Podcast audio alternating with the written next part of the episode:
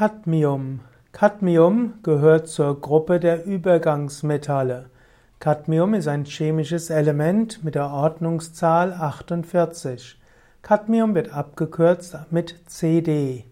Cadmium gehört zu den wenigen Stoffen, die im menschlichen Körper keine Funktion haben. Cadmiumstaub aber kann sehr gefährlich sein. Cadmium gilt als hochgiftig. Cadmium kann Krankheiten auslösen.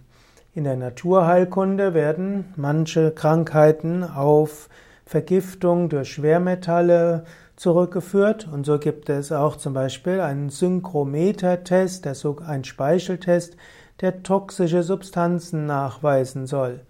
Wenn man dann feststellt, dass man Cadmium hat, dann gibt es verschiedene Ausleitungsverfahren, mit denen Cadmium wieder ausgeleitet werden soll.